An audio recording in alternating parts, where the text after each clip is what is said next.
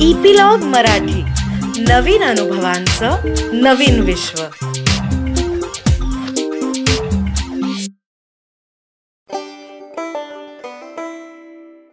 नमस्कार. मी अनघा मुनूरकर.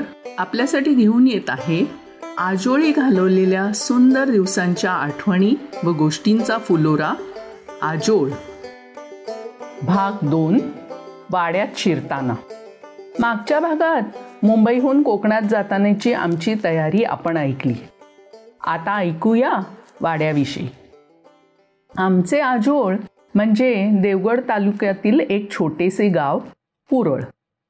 वाघोटणहून चाळीस किलोमीटर आत. पडेल वाडा ही जवळील गावे. लाल मातीच्या रस्त्यावर धुरळा उडवत जशी मोटार गावी शिरे प्रथम एक वठलेला वड लागे. महापुरुष तिथे वसतो अशी श्रद्धा असे व एक नारळ वाढवला जाई. मग गावातील शाळा आणि लगेचच थोड्याच अंतरावर उतरायचे. मोटार थांबायची कारण घरापर्यंत पोचेल असा रुंद मार्गच नव्हता. बाबू घाडी दोन चार गड्यांसह तिथे हजर असे. ते सामान उतरवून घेत. एका छोट्याशा पायवाटाने आत गेल्यावर समजेल न समजेल असे कुंपणातील फाटव नवे दोन छोटे बांबू आडवे घातलेले.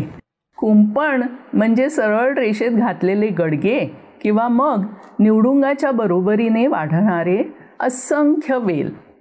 बांबू सरकवून आत आले की दगडी पायवाट आणि दुतर्फा कोरांटी व कृष्ण कमळांची झुडपे. त्या पलीकडे एका बाजूला हापूस आंब्याची बाग तर दुसऱ्या बाजूला चिकू फणस नागचाफा अशी झाडे. पायऱ्या उतरल्या की समोरच वाड्याचे द्वार. आजी तिथे स्वागताला उभी असे. आम्हा सर्वांवर भाकर तुकडा ओवाळून ती काहीतरी पुटपुटे. बाजूलाच ओट्याशी तांब्या घंगाळे असे. हातपाय स्वच्छ धुवून आत शिरायचे. पडवीतच मस्त मोठासा झोपाळा. आम्ही सर्व बच्चे कंपनी एकाच वेळी सहज मावायचो. त्यामुळे आळीपाळी हा प्रकारच नाही. पडवीत दुसरीकडे एक बाजलं असे. काही लाकडी खुर्च्या व कोपऱ्यात मोरी. भक्कम लोखंडी फ्रेममध्ये तिरप्या लाकडी काठ्या बसून खिडक्या बनवलेल्या होत्या. पडवीच्या दर्शनी भिंतीत आर पार या खिडक्या असल्यामुळे वारा छान खेळे व प्रकाशही भरपूर मिळे. वीज नसतानाच्या त्या दिवसात अशा प्राकृतिक व्हेंटिलेशन व लाइटिंगवर भर असे. पडवीच्या पलीकडे खळ. शेणाने सारवलेलं. खळं संपल्यावर पाटचे फाटक. तिथून दोन पायवाटा फुटत. एक वठारातील इतर बिराडात व दुसरी शौचालयाकडे. आजी आजोबांना सगळेजण भाऊ आणि माई म्हणायचे. अगदी आई मामा मावशीसुद्धा तर आजोबांची कचेरी असे या पडवीच्या बाजूला आणि त्यांच्या कमरेला जानव्यात अडकवलेली किल्ली असे. ही किल्ली साधीसुधी नाही बरं. ती म्हणजे आमच्यासाठी एक आनंद लहरी होती. कारण त्या किल्लीने आंब्याची खोली उघडत असे. आजोबा रोज आम्हाला सकाळचे आवरल्यावर एका ओळीत बसायला सांगत. आणि प्रत्येकाला एक आंबा चोखायला मिळेल. नंतर जेवताना पिंपभर आमरस असे.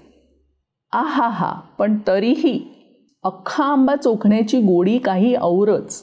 आणि आम्ही अशी सगळी नातवंड एका लाईनीत बसून कोणाचा आंबा उघळतोय कोणाची कोय उसरकन उडते अशा काहीतरी गमती जमती व्हायच्या आणि सकाळचा वेळ तो इतका मजेत जायचा.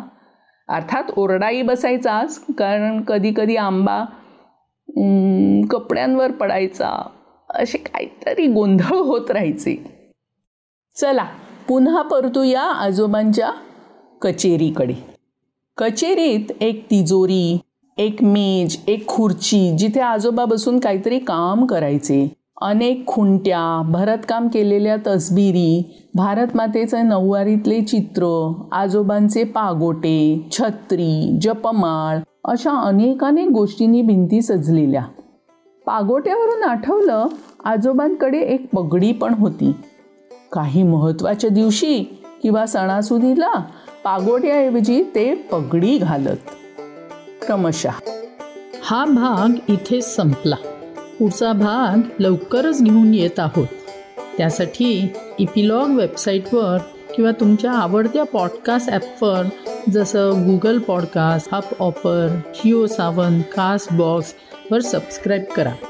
आपला अभिप्राय कॉमेंट बॉक्समध्ये नक्की कळवा.